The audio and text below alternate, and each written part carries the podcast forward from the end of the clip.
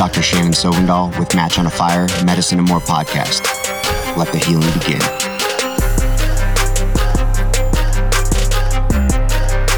Hi, I'm Dr. Shannon Sovendahl. Welcome to Match on a Fire, Medicine and More podcast. I'm sitting next to my awesome wife who is kind enough to do a podcast on our anniversary. It's actually our anniversary today. You won't hear the podcast on our anniversary, but we're recording the podcast on our anniversary. That's true. You so excited? So excited. That's way longer than I thought I'd stick around for. yeah, we're in trouble. We're in big trouble. Anyway, today we are going to talk about stroke, CVA. How's that sound, Steph? Sounds great. Can't wait. Let's hear your uh, definition of stroke from paramedic school. You're asking me to go way back. So, the definition I remember is any kind of interruption of blood flow to your noggin. Yeah, that sounds perfect. Stroke is a brain attack, same as a heart attack, right? We just have a different word for it, but the heart's not getting enough oxygen or nutrients, and you have a heart attack, you damage heart tissue, leaks out into the blood. We test your troponin, all that stuff, and we determine that you had a heart attack. The same is true when you have a brain attack. There's not blood or nutrients getting to the tissue of the brain, and that causes your brain to die. Bummer. So inherent in the definition is that, is that there's some sudden loss of focal brain function. And that's really what we're trying to determine when we do our neuroexam, when we look at a patient to see where are they having a malfunction. You know, stroke's a big problem in the US. There's about 795,000 people a year that have stroke. 130,000 people die of stroke each year, which is crazy to think about right now with COVID because we're Looking above numbers and thinking we're about above it now. the Yeah. stroke deaths from COVID at the mo- moment. So every four minutes, someone is having a stroke in the U.S. That's a pretty significant disease process. Yeah, I think it's interesting too because when we were looking at numbers of CVAs in the United States, it said there's like 55,000 more women affected than men each year. And so I don't know, I don't know if that's because, you know, often women are on medications that can increase clotting, you know, birth control, and there's a lot of women on that. So I don't know if like birth control, smoking, same kind of thing that we worry about with PE population is also attributing to women being more affected, but Yeah, I think it's it's interesting because more men have heart attacks, but more women have strokes, and it's Yeah. probably multifactorial. The women, the reasons for it, and I don't know those specifically. yep, me neither. So I thought that we would kind of go through the terminology of stroke because when I was actually a med student, I was confused by these different terms that people were using because sometimes they would say patient's having a CVA or they're having a stroke or they're having a brain bleed. And then they seem to interchange these terms. And so it was a little confusing for me. So I want to break it down kind of so we can think through what are these terms that we're using in medicine. So let's start by talking about a CVA, a cerebral vascular accident, and that is a stroke. Those are synonymous terms. When we break down a CVA, we can have two different types of CVA. We can have a hemorrhagic CVA or we can have an ischemic CVA. And we can break those down further. So let's do the ischemic first because that is more common. So we have a stroke. We're going to say it's an ischemic stroke. There are three different causes of an ischemic stroke. The first is thrombotic. That means that you have a clot forming in that blood vessel in your brain and it's preventing flow and nutrients getting to the brain tissue. The second type of ischemic CVA is an embolic stroke. That means that you had a clot somewhere else and it floated up into your brain. So, say you had atrial fibrillation and it went through your heart and went back up into your brain, you can have an embolic CVA. And then the last type is you can have just low blood pressure causing an ischemic CVA. So if I were shot in a trauma patient on the ground and I get resuscitated uh, and I go to the ICU, and when I start to come to, I realize that I can't move my right side. And that might be because I had such poor flow from losing all of my blood. There was no flow to my brain, which caused my brain tissue to have a stroke. And so, again, when we look at these types of CVA or types of stroke, we classify them into hemorrhagic and ischemic. We just broke down the ischemic stroke into thrombotic, embolic, and then one that's just caused by low blood pressure. So let's look at the hemorrhagic stroke. So there's really two classes of hemorrhagic stroke. You can have a subarachnoid hemorrhage, that's blood leaking into the subarachnoid space. The most common reason of this is someone having an aneurysm, and that aneurysm blows, and then they have a subarachnoid hemorrhage. I always think of a particular patient that I had when I talk about subarachnoid hemorrhage. I had this young guy who came into the emergency department because he was having sex and then he all of a sudden had a deficit. I remember. And the thing this. about this is we know that that is a risk factor for having a subarachnoid hemorrhage. If you have an aneurysm, the aneurysm wall can be weak. So if you do cocaine or lift weights, strenuous exercise, yeah, or have sex, all of these things can cause the pressure to go up and then you have a stroke. So we would always joke like, what if you're lifting weights, you know, having sex on cocaine? You're at high rate, Very high risk. high risk for having a subarachnoid stroke. party. But the reason I'm telling this story is because this is no joke. This guy had the stroke. He was young. And this girl, his girlfriend was with him in the ER. And she was like strutting through the ER like she was a runway model when she kind of walked out. And me and the other PA that were sitting there looked at her and I looked at him and said, She's just really cocky because she literally blew, his, his mind. mind. Yeah, mm-hmm. literally. Like it was crazy. I don't know if that's appropriate for a podcast, but it is, it is a true story. So we have CVA, we're talking about ischemic, and now we're talking about hemorrhagic stroke.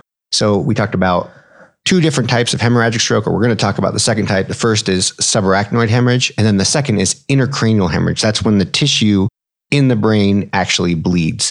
And so, again, looking at this whole kind of picture of what these terms mean, we have stroke or CVA. We classify that as either hemorrhagic or ischemic. The ischemic we break down into thrombotic, embolic, and low blood pressure. And then the hemorrhagic stroke we break down into subarachnoid hemorrhage or intracranial hemorrhage. The one thing we haven't talked about is dissection.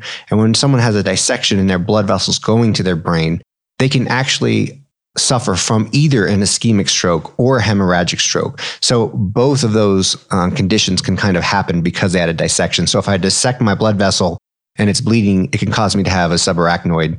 If I dissect that blood vessel and the flap blocks flow, then I would be having an ischemic stroke from the dissection. And those are often carot- carotid arteries, right? That you're referring to when you talk about those vessels. Yes and no, meaning we, we, we talk about dissection, and remember, a dissection or an aneurysm can happen anywhere, Anywhere. in the body. So the carotid is certainly a place that we look, and it's very problematic because it's a big blood vessel supplying your brain. Uh, but you can also have vertebral dissection, you can have basilar artery dissection. And so all of those locations are still classified within this dissection. And those can happen, those type of injuries can happen often after MVAs, right? When people are wearing their seatbelt and their seatbelt will cause injury to those neck vessels and they'll later have a stroke. Is that? Yeah, absolutely. And even, um, you know, the, the kind of whiplash effect can have it. You know, we've talked about this in depth because I was involved in a, in a lawsuit with um, dissection of the neck.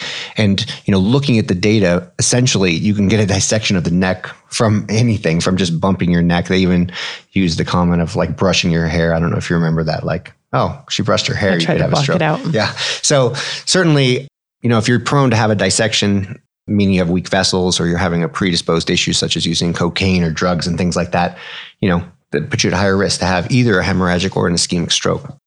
And what category is more common, ischemic or hemorrhagic? Yeah, by far, ischemic stroke outweighs hemorrhagic stroke. It's about 80 to 20. So 80% ischemic, 20% hemorrhagic. And I think that's important to keep in mind for when we talk about some of our treatment and care of these is that more often, for sure than not, it's ischemic that we're going to be seeing in the field, right? Yeah. And you can, you know, I, I feel like I'm not perfect at this, but when you look at a patient, you can kind of get an idea whether you think this is an ischemic stroke or hemorrhagic stroke. And for me, you know, more commonly a hemorrhagic stroke will have a severe headache. You can get a headache in an ischemic stroke, but it's just more common in the hemorrhagic stroke. And a lot of times those patients just look really ill, like they're vomiting, they're kind of in distress. Whereas a patient with an ischemic stroke, they might not be able to move their face or they might not be able to talk but they don't necessarily look like they're in such distress. And so that's a simple way. Obviously, the CT scan is going to confirm this for us, but that's that's a simple way when I'm looking at them. Yep. Okay. So remember when you're treating stroke, whether you're pre-hospital or you're in the ER, it's all about time. Like time is brain. Time is tissue Yeah, for sure. in So general. so this condition is truly time dependent, meaning we talk about the golden hour in trauma and all these other things, but having a heart attack, having a stroke, right? That tissue is dying the longer we're not intervening. And so really what I want you to keep in mind when you're treating these patients, especially in the pre-hospital se- setting, is the most important thing that you can manage on this patient really is time. So Steph, when you uh, get called to a potential stroke patient and you're on scene, wh- what's going through your mind? What are you thinking about? Well, there's definitely a few priorities just walking in the door. So, of course, you're walking up to them and you're assessing sick, not sick from the door. But then, you know, I'll have my team the biggest things that I ask for them to do is I get have somebody I delegate right away a blood sugar. So as they're working on the blood sugar, I also ask, you know, generally it's the company officer, but another member of the team to figure out a time frame for me of last, you know, last time they saw that patient normal. And then I go straight to doing a neuro assessment so that all hope, hopefully all three of those things come together at the same time. Once again, should be within minutes so that we can go ahead and call that stroke alert or not and start moving towards the hospital. What I love about what you said is that you're doing things in parallel, not serial. And yeah. it drives me crazy, like in the ER and emergency settings, when when things are always done in serial. That means that we're going to do A, and then we move once in a linear fashion. We completed A, we move to B, and then once we finish B, we move to C. And that's that's something happening in serial. What we're talking about in parallels, I have multiple pathways going on at the same time. And so if you have multiple people helping you do this, you're getting back to the key component, which is, you know, time is brain, time is tissue. Let's get a move on. And obviously, with any patient, as you said, you come to the door, sick, not sick, airway, breathing, circulation. Obviously, those come first. And then you get to D, right? You get A, airway, B, breathing, C, circulation, D, disability. Now we're at the stroke, right? And so when you come to a lot of stroke patients, right? You, you handled A, B, and C because they're kind of sitting there looking confused, trying to talk, and you're like, okay, their airways intact, they're they're breathing, and they I feel their pulse, they're not clammy, they have circulation. I'm on to D. Yeah, often I think in that ischemic category that you're talking about, often their airway and breathing seem to be pretty patent.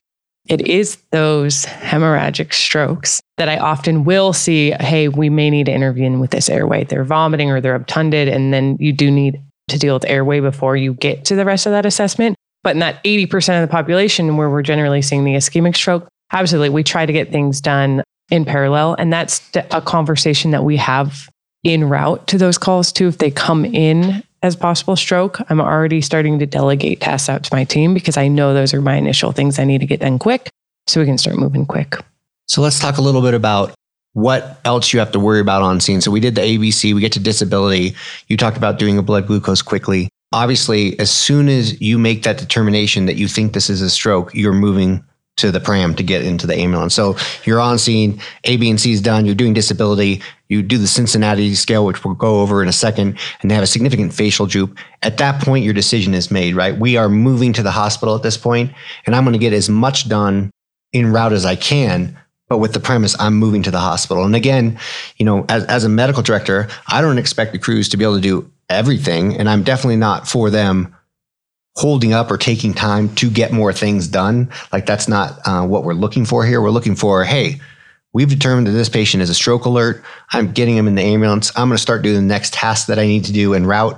And if the hospital's a minute away and I don't get much done, that's fine because we're all on on time. Yeah, I see that happen all the time in QA. QI process that I'm involved in is people will stay on scene because they feel like, hey, we are only a minute away. I need to have all this stuff done before I get to the ER. Like I need bilateral 18 gauges and the AC. And they will stall because they feel like they can't show up to the ER without these few checklist items done, but we're really doing a disservice for our patients with that. So, you know, once again, kind of what it looks like for me is I try to delegate before we even arrive. You walk in, you say sick, not sick, just from your general impression. I will right away just, you know, introduce myself, but do a neuro exam while my partner's getting a glucose and we're getting a, a time frame. Once those come together, as the team is loading the patient, I'll actually make my phone call then. If it is a stroke alert, I will, you know, I'll contact the facility, get that stroke alert called so they can start, you know, moving stuff on their side. We will then, in the ambulance, that's when I'm going to do my interventions. And really, all my interventions consist of are trying to get bilateral large bore IVs so that that is one less step they have to accomplish in the ER, but I will not stay on scene to accomplish that. Also, I do, you know, try to get a cardiac monitor on them. I don't stall to get a full 12 lead. Our protocol does talk about 12 leads for this, but for me, I don't know that that really changes things one way or another. So I will get a four lead to see if maybe they are in a new AFib or just AFib in general, see if that's contributing. But outside of that, just rhythm, I don't think a 12 lead is really going to change my practice with them and so yeah, and then we arrive at the ER.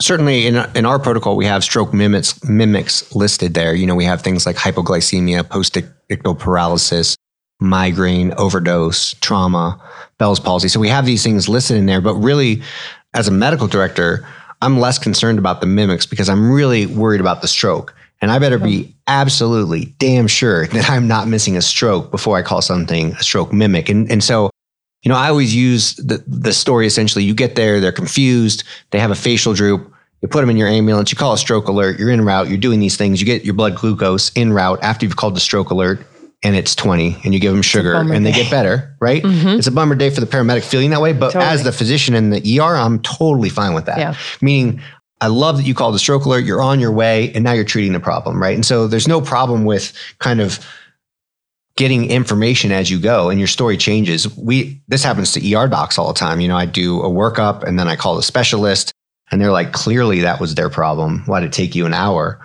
You know, well, because we were working up other things to get to the, the answer. So I think that that's fine. I certainly wouldn't hang my hat on stroke mimics over a stroke.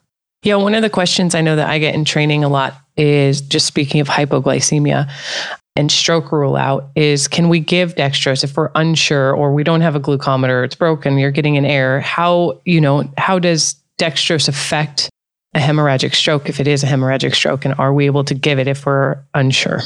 So the brain tissue is picky. It likes a really certain pressure. It likes a certain amount of sugar. And so if you have sugar that is too low or too high, that actually hurts the brain. So both sides of it, when it's not in the normal range, cause problems. So if you had an ischemic stroke or hemorrhagic stroke, and then the patient also is a diabetic that didn't take their insulin and now their sugar is 500, that is significantly detrimental to that brain tissue that was hurt. And obviously, if a brain has no sugar, it doesn't like that either and it doesn't function properly. So the short answer to that is it is fine if you're doing a workup and you're unsure about sugar, is it's fine to give the dextrose. Yeah, I mean, I think I would want a number unless I had a clear picture of, I think this is a diabetic that's having a problem. If I'm just guessing and I have no number, then I probably would hold off until I can get a number because maybe they're confused because their sugar's 600. Maybe they're confused because their sugar's 20. So I'm going to create more problems if I don't know the answer. Okay. And how about are there any good? I know I, I also get this question with mimics. Are there any good assessments to rule out or rule in Bell's palsy over a CVA? And doesn't matter. So Bell's palsy really speaks to the anatomy and how your face is innervated. So the upper part of your face, the forehead on each side, is innervated by both sides of your brain. The lower part of your face is innervated only by the opposite side of the brain. And so when you have a stroke, if I take out the left side of my brain with a stroke, what I'm going to see is a right sided facial droop. But because the upper part of the face receives innervation from both sides of the brain, when I had that left sided stroke, the right side of the brain's function was still preserved. And that was able to give a signal to my forehead to still function. So when I have that stroke, I notice that I have a right lower facial droop. In a Bell's palsy, what happens is the nerve that is actually innervating the facial tissue is what is having the problem. That's where the deficit occurs from a virus or whatever is going on there. And so, what I see in a Bell's palsy is both the upper part of the face and the lower part of the face having a palsy at the same time. The tricky part about a Bell's palsy, however, is it can have a lot of different presentations and it can be tricky at times. And so, ultimately, if you're concerned that this might be a stroke, you're not absolutely set that this is a Bell's palsy, then that patient's going to get imaging in the emergency department. And for the pre-hospital providers, then don't get too caught up on it. I mean, just you know, know that it can present a little differently, but if they're having any facial deficit, just go CVA and we can determine. Absolutely. And that's what I was getting at with all the mimics. You know, all of these mimics, once you make the determination that they are having an abnormal exam, the disability is abnormal, then you need to be on your way to the hospital. And the mimics, meaning, you know, people always ask about migraine. What if this is a migraine mimic? Well, that's that's almost a diagnosis of exclusion. We we have an answer to tell you whether it's a migraine or not, and that's called an MRI. So we do an mm-hmm. MRI when you had stroke symptoms, and that MRI is normal and shows no signs of stroke. And then we say, oh, the patient has a history of migraines. This might be a migraine migraine type presentation. So overall, don't get too caught up on these mimics. If you're having an abnormal assessment, go with CVA, which leads us into assessments. So there are, I know there's several different assessments that I've heard of just on the pre-hospital side. And actually, I think the hospital uses even a whole different assessment and scoring system for these patients. So we generally use, and once again, just in the systems I'm in, either the Cincinnati or fast exam, which they're really quite similar. So we generally will start with the Cincinnati or faster. Now there's the B fast also, so we can get the back part of the brain. And so either B fast or Cincinnati's are my go to. There's once again several others. And if they are positive on either one of those quick neuro exams, then we've, you know, we've got a positive. We start moving. If they're negative on those, but they're still having some type of neuro deficit or or abnormal presentation, I'll go into the MEND. And that one just gives me a few other tools to to assess. And I think, you know, you were taught a neuro exam in paramedic school, and we were taught a neuro exam in medical school. And then we're given these tools to use, you know, whether it's Cincinnati, whether it's FAST, or in the hospital, we're using the NIHSS scale. I still do my normal exam because I'm so used to doing it and I can do it quickly. So even though I'm doing a stroke scale to determine whether they're going to get TPA, I still just do the same physical exam. physical exam I did when I was, you know, resident 20 years ago. And that's because it just touches each part of the brain. Basically, what a complete neuro exam does is it's going to touch each particular function and part of the brain. What we try to do with these scales for the pre hospital setting is we want them to be easy. Mm-hmm. For example, for the fast, we want lay people to be able to do this, right? People who don't have any medical training to just make a quick determination to say, hey, this is not normal. We need to do something. And the same is true for the, you know, paramedic on scene. Like I'm showing up. I don't want to be here for a big long neuro exam. I want a less than one minute neuro exam and know Okay. whether we're need to go or not. And obviously, if those exams are negative, if you're getting a negative score on these pre-hospital assessments, then you do have a little more time to make a more thorough exam and, and kind of work the problem. Yeah. And I always am a big, I always like to encourage the phone a friend option too. So if you have somebody who isn't meeting any of the criteria on fast, be fast, Cincinnati, MEND, but they're, you know, not presenting normally, you can always call for a consult, at least in our agencies here. Remember when you used to call me? You call a friend before we were dating. You were just flirting with me, huh? You just wanted to talk to me on the phone. No, I really had medical Ah, questions. damn. well, it worked out. It worked out in the long run for me anyway. I did it. Um, so let's just talk briefly about the the most common stroke scales. Let's talk about the Cincinnati stroke scale. I actually like the Cincinnati stroke scale because it's so simple. And I always tell paramedics, you know, not to overthink the problem for a stroke alert. So when a hospital says we have a stroke alert or a trauma alert or cardiac alert and they want you to follow those things, it's really taking pressure off of you, in my opinion, because you don't have to overthink that you saw a facial droop on a Cincinnati score. If you see a facial droop, even if you think it might have been something weird, they took drugs, they did something else, don't overthink it. You have a positive Cincinnati scale. That's a stroke alert. You're going to the hospital and we'll do the further workup once we get there. But the Cincinnati is straightforward. It looks at three things: arm drift, facial droop, and abnormal speech. And it's called the Cincinnati score, a stroke scale, because it came out of Cincinnati. Wow, profound. Profound. As did these other ones that we look at as well, MENDS and LAPSS. Mend yeah. is Miami, though. yeah. Right? Yeah, different, city, but place. it's oh, they're they trying to put their. Yeah. LA. Yeah, Yeah. they all have something. So the fast the fast exam is essentially the same thing as the Cincinnati. It's facial droop, arm weakness, speech difficulty, and then time to call 911. So this was more designed for someone who doesn't have medical training. You know, you see these posters up, um, so family members know to call 911. A little expansion on the fast exam is the B fast, and what that's adding is balance in the eyes. And if you think about what controls your balance and what controls your eyes, it's the back of your brain, it's the occiput, and it's your posterior circulation. So this is adding posterior circulation to the fast exam. And I think you said it earlier, both the Cincinnati and the fast exam aren't really looking at posterior circulation. So if you were having a posterior circulation stroke, you know, you might miss it. Yep. And that's where you're going to see kind of that ataxic gait or some of those odd things. And that's where, of course, BFAST comes in. We're going to catch those now. And when we're doing these assessments, I know also that I always explain to my patient, hey, these I'm going to ask you to do some funky stuff. Like I need you to smile big and show me your teeth. And I'm going to ask you to close your eyes and put your arms out. You know, so I, I do always preface it with, I know this is odd, but I, I just need you to follow it. Because sometimes I'm sometimes they doing look like a at you drunk crazy. driving test, even though I don't think you're drunk. road test. Road test, yeah. And then once again, we did, we talked about the Cincinnati fast, be fast. Those are all really quick. If there's nothing positive on those, I then go into amend, which we've just already discussed is the Miami version and just includes a few extra things. I do ask them to say, you can't teach an old dog new tricks. Uh, and I have caught some deficits on just that speech question alone that I didn't get on the on the slurred speech part. So that it, it does change things up for me a little bit. And I definitely rely on this if Cincinnati and BFAST don't show any positives. So once the patient arrives to the hospital, the paramedics perform their pre-hospital exam. We essentially do a comprehensive neuro exam to determine how bad this stroke is. So it's a gradation of stroke. And we use the National Institute of Health stroke scale, and that's the NIHSS. And it has 11 different question components. And then we grade the severity of the stroke based on the points that you get. So, for example, when a patient comes in, we'll first question is level of consciousness. Are they alert? They get a zero.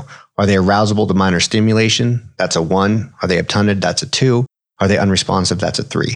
So each of these questions is given a score, and that can be either zero to two, zero to three, or zero to four. And then we add these up to get the stroke severity score. And a mild stroke has a score of one to four. If you have a stroke scale of five to 15, that's a moderate stroke. A scale of a score of 16 to 20, that's a moderate to severe stroke. And 21 to 42, that's a severe stroke. And when you look at the printout of this scoring system, it, it actually looks to me a little overwhelming. But you guys have an app, right? I think I've seen you in the ER. You can just like each one, it just taps through and calculates it for you, right? So it's actually pretty simple. Yeah, you can you can get this on a phone app. That it, it looks more complicated than it is after you you do it a lot. Like you know, we do stroke, we do this a lot in the mm-hmm. ER. Um, so you kind of can get through this really well. And those categories of questions are level of consciousness, gaze, visual fields, facial palsy, motor limb ataxia, sensory, best language, dysarthria, and extinction. So those are the big categories that we're hitting with the scale. And in the ER, in most ERs, we actually have a, a, printout of this because you have to show a patient pictures and they have to read words to the mm-hmm. to you. And so it's in this little laminated, you know, card that you just have in front of you while you're doing it. And then you're showing the patient the pictures and they're explaining it to you and you're getting your scale. Do you think that in systems that have long transport times, this would be a valuable tool for pre-hospital? So say they have a half an hour that they're coming down, you know, in our area, that would be coming down a canyon for half an hour with a patient. Do you see value if they pre-hospital could calculate the score and give that to you before they arrive? I mean, 100% of the time, the ER is going to perform their own exam. Anyways. But, you know, what would be valuable is if you were like, hey, I did the NIHSS and it was 20. And 10 minutes later, I did it again and it's now 10 right? So you, you can see that you're having an the improvement in scale. Like, so that's important or, information, or it's getting worse. You know, it was a 10 and now it's 20. Yep. But ultimately, the workup in the ER is going to be the same. Okay. So just kind of overlooking what we just talked about, Cincinnati pre-hospital stroke scale. The pros of that is it's easy to do. It's only three items. Takes less than a minute. Uh, the cons is it can't measure posterior circulation. The fast exam, kind of the same same story there. The MENDS, the Miami Emergency Neurologic Deficit Exam, combines the Cincinnati scale with some components of the NIHSS. It takes a little more time than the Cincinnati scale. Um, and really, the cons of that is that we don't have any published data on how effective this is, meaning, is this better than the Cincinnati score? Is this changing outcomes for patients, right? If you decided to be a neurologist, which I don't know why you would decide to be a neurologist, sorry, neurologists we have some jokes about this? Like, how do you hide a dollar bill from a? Yeah, not from a neurologist oh, though. Dang it. Okay. Yeah, you, I do have. Do you want to hear a joke? Uh-huh. Dollars? I'll give you a couple dollar jokes. Where do you hide a dollar bill from a radiologist? Don't know. On a light switch. Where do you hide a dollar bill from an ER doc? Tell me. Anywhere above the first floor.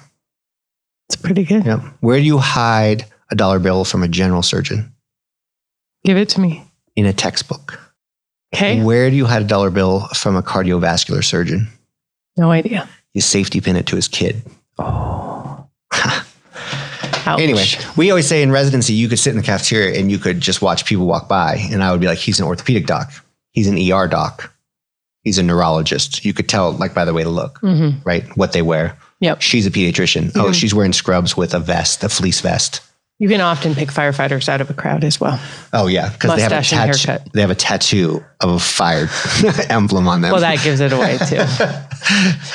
so, neurologists, getting back to the point, you know, they study all this stuff so they can do a really comprehensive exam, and they can tell you what blood vessel is being affected by what the condition is. So, for example, So one of the most common strokes occurs in the middle cerebral artery.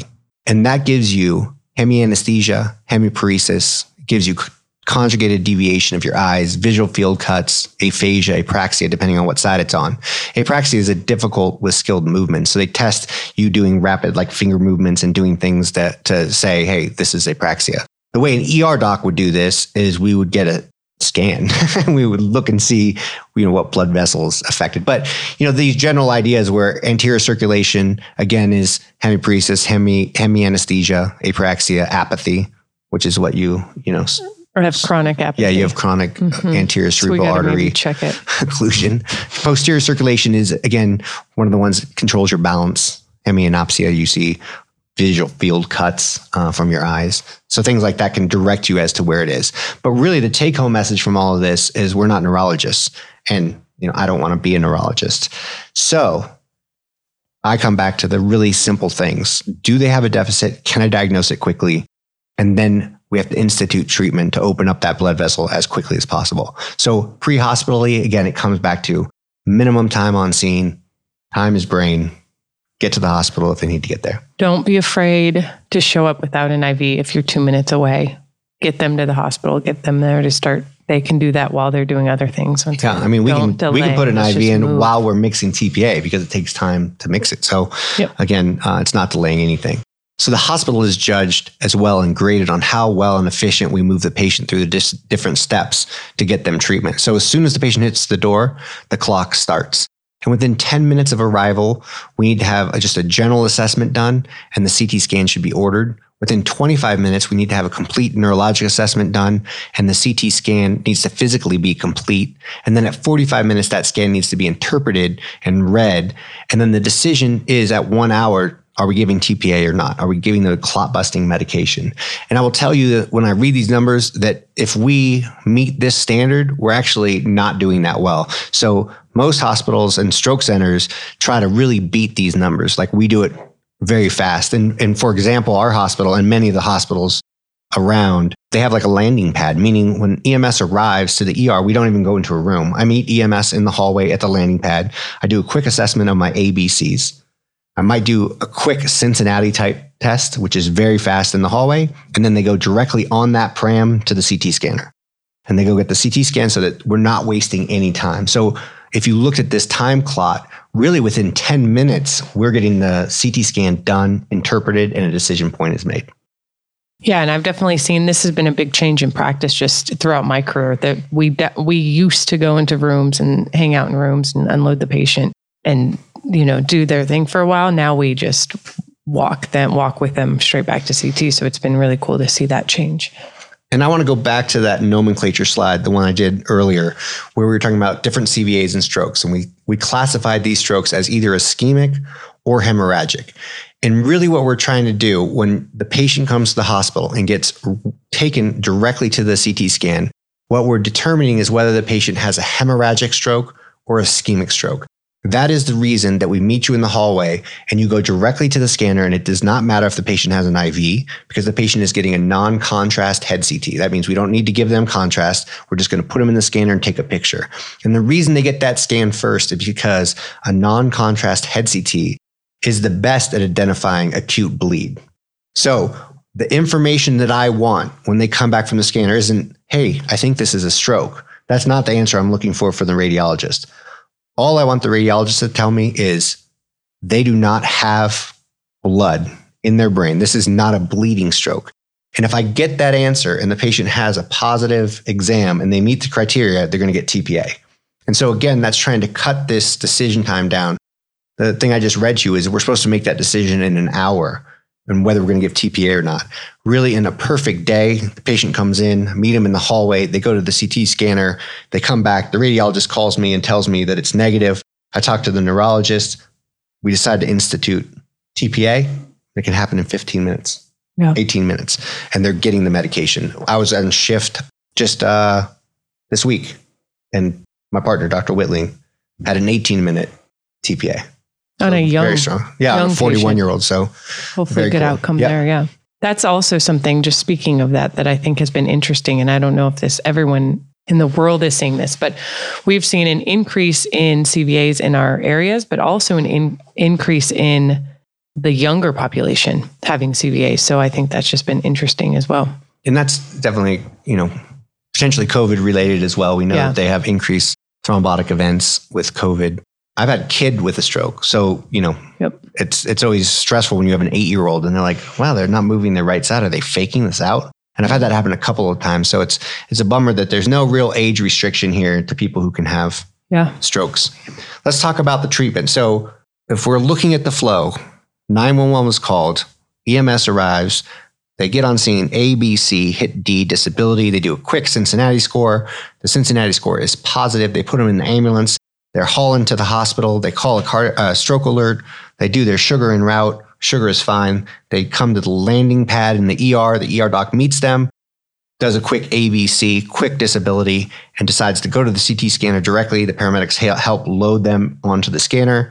The scanner comes back negative, no blood, and they have a positive NIH. The neurologist and ER doc agree that they want to give TPA, and so TPA is given. This is the drug tissue plasminogen activator, and let's talk about this a little bit.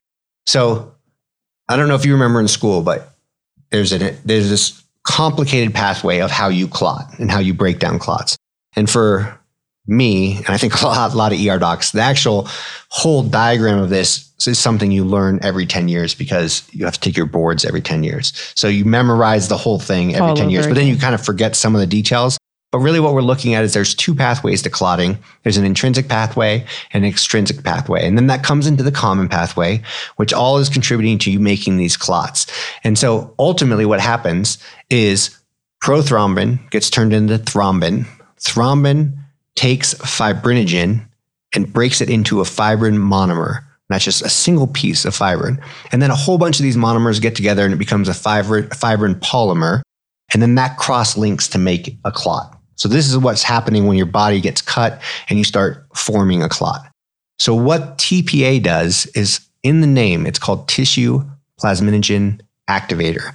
So this activator binds with plasminogen and it activates it and it turns it into plasmin. And what plasmin does is it cuts apart these cross-link fibrin clots. So really my TPA is turning plasminogen into plasmin, which is then cutting down the clot or breaking the clot into fibrin degradation pro- products. We can actually measure those in other conditions, but that's what it's doing. I'm just going to go briefly into TPA contraindications. When TPA came out, there was a lot of resistance to the use of TPA, and that was because it is a dangerous drug. TPA is probably one of the most dangerous drugs that we give, aside from paralytics, maybe, and even more dangerous than paralytics. Meaning, if I give a paralytic and do nothing, the patient's probably going to die. If I give TPA, I can really cause them to have harm because it breaks down clots. It increases your risk of bleeding. So, as your brain gets hurt, meaning it's having a stroke because the tissue is dying with no oxygen or nutrients, that tissue becomes very fragile. And the longer it has been without nutrients and oxygen, the more likely it is to bleed. And that's why we have time criteria on how long we can, or what the window is to give TPA. And so the initial studies that came out were really worried about okay, I want to give TPA. What's the risk of them having a bleed and how long can I give this medication? So the big contraindications to giving someone TPA is really in your head, just think about bleeding risk. So the most recent uh, contraindications are intracranial hemorrhage. So if they have an intracranial hemorrhage, they're not getting TPA. Subarachnoid hemorrhage, they're not getting TPA. Active internal bleeding, so they're having blood in their stool, they have a bleeding diverticuli, something like that, they're not getting TPA. Recent intracranial or interspinal surgery, so that's within three months, or a severe head trauma, they're not going to get TPA. Uh, if they have an intracranial condition that may increase the risk of bleeding, such as having an aneurysm, a tumor, or an AVM, an arterial venous malformation, they're not going to get TPA. And then if they have severe uncontrolled hypertension, I told you that the brain was a prima donna and liked pressure in a certain range. So once it starts to get way above that range, it becomes susceptible to bleed if we give this medication. And then if someone has a bleeding disorder as well, we'll hold off. So you're saying if they're bleeding, they don't get TPA. Yeah, that was an easier way to say it. All right. Thanks for clearing that up. Let's talk about the time window. So the first study that came out when we started to use TPA was called the NINDS trial, and that's the National Institutes of Neurologic Disorders and Stroke. And the window that they used was three hours. So anyone who had onset of symptoms that was more than three hours ago, those patients were not a candidate for TPA. So that's why when we take a history, we're always very you know interested in when did this start. And so we don't want an hour ago. That's not the answer we want. We actually want a time. We want the paramedic and the ER doctor. Everyone should be looking at the clock, talking to the family, and saying, "Oh, you think it started an hour ago? Well, it's currently 1600. It's currently four. So are you telling me it started at 3 p.m.?" And they say yes. So that should go in your documentation, and that's the number that we're using. If grandma went and took a nap for a few hours. And now she woke up and we didn't check on her for another few hours. And the family comes in and says, Hey, she looks like she's having a stroke. And I say, When did you last or when did you notice the symptoms? They're like, We, we don't know. She was sleeping. You're going to go with the time that she went to bed. So the longest possible window. So if someone went to bed last night at 9 p.m., the onset of symptoms were 9 p.m. last night. That's what you're going to use as your time window. So Additional studies started to look at that, and one was in Europe, European Cooperative Acute Stroke Study. That's the ECASS study. And I'm throwing these terms around because if you read in textbooks, they refer to them. And so that's what these names are coming from. So, what ECASS 3 did was extend that window from three hours to 4.5 hours. And that's why if you were practicing paramedic for some time or ER doc, you know, these numbers have changed. We used to have in our protocols three hours, and now we have 4.5 hours. And that's because we have a new study to base the treatment on. There's a whole different piece of this, which we'll get into, is that once I have a patient come to the ER, go to the scanner, come back to the ER with no bleed, and we decide to give TPA, that TPA is given. That first phase of treatment is complete, but now I'm not done. What I need to determine is would they be a candidate to have their blood vessels either directly infused with TPA. Like, so I go to the clot and put the clot busting medicine right there where it is in their brain, or do they need a roto-rooter procedure to pull that clot out? So that's my next decision point. So now, once the TPA is given, I send the patient back to the CT scanner. And at our facility, we do a CT angiogram of the head and neck. And what that means, angiogram, is we're going to shoot dye up into their brain and their neck. And we're going to look at the blood vessels. And we're going to look and see if they have an occlusion that we can see on the imaging. And if that's the case, then that patient is potentially a candidate to have an interventional procedure, and that's intraarterial TPA or do this clot busting roto-rooter procedure. And so if you guys are ever bringing patients in the ER, and you're wondering why we're doing the scans the way we're doing. That is the flow of this process is coming to the ER, going to the scanner, determining if they have a bleed, non-contrast study. They get TPA, and now we're going to do a CT angiogram to determine if they need to go, in our case, to a comprehensive stroke center because my facility does not do this. So once they go to the CT angio and they come back, if I get a positive result, we're calling the helicopter because they're going to fly to a comprehensive stroke center. And how often do these patients who receive that initial IV TPA, how often do they end up then getting shipped out in your case to a comprehensive center for further treat intervention. Is that often, or yeah, often. Does, I would say it's does often. the IVTPA generally take care of it? No, I think that um, they often get. I'm not going to give you exact number, but it's not a rare circumstance that they then we then find something and we send them down to have a stroke neurologist, a specialist at the comprehensive center, determine what they want to do, and an interventionalist, you know, do their procedure. So IVTPA is not the end all be all to getting rid of the clot. No, they certainly could get more treatment. So okay. that's the first major step in the treatment. Okay. Um, sometimes the IV TPA, like you said, yeah, it is done, but they often need more.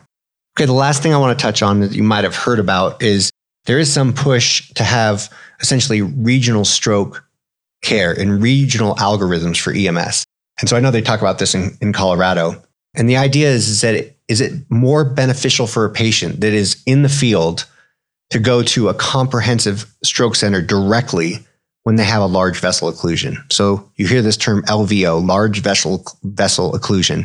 Is it better to bypass a smaller hospital, which could give TPA, and just directly go to a more comprehensive stroke center? And that is a push by stroke neurologists to say they oftentimes think that, that is a better option to get that definitive care quicker, meaning all those treatment options and modalities. And this isn't a universal, meaning everyone is not doing this and they're still working out what is the best kind of stroke exam to do pre-hospitally to determine whether they have an LVO or not, but it's certainly in the works and people are talking about it. Yeah, I know this is a hot topic in our area as well because we used to just have a one hospital in town. And now we're starting to get multiple hospitals in town with different capabilities. And so now it's really become this hot topic of do we bypass one to go to the other? Who's qualified for what? And it's it's just become a and obviously we're you know we're dealing with two things here. What I always focus on is patient outcome. That that is what I care about. I want to make sure that the patient is getting the perfect outcome. You do have pressures and forces though in this day and age in medical healthcare systems that hospitals don't want to be bypassed, right? They don't want to not give a patient TPA because that's a pretty big ticket item to do. And then when you have multiple hospitals in the same area all vying for these patients and trying to get the business essentially. This we saw this previously in trauma, right? So I'm going to mm-hmm. bypass a level 3 to go to level 1 or do I bypass a level 2 to go to level 1? And the level 1s are all pushing absolutely you do that because we want all that business. But you know, you got to as a provider try to figure out what you think's the best for the for the patient, and, and that's the route I recommend, obviously.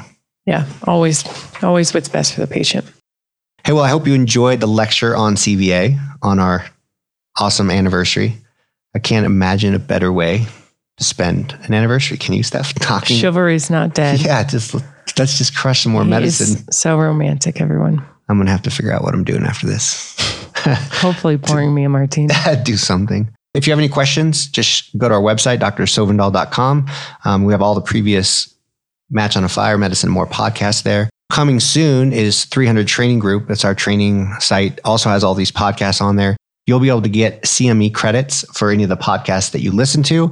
That is coming out probably in the next month. So if you want to go to that website, that's 300training.com. And again, if you go there, you know, right now you might get the old website, but the new site is coming live in the next month. So I uh, hope you tune into that stuff and thanks for listening. See ya. I'm Shannon Sovndal, and that's our show. Thanks for tuning in to Match on a Fire, Medicine, and More. If you have any questions, shoot me an email at shannon at matchonafire.com. And if you're enjoying the show, head over to iTunes and leave us a review. Thanks. We appreciate you listening.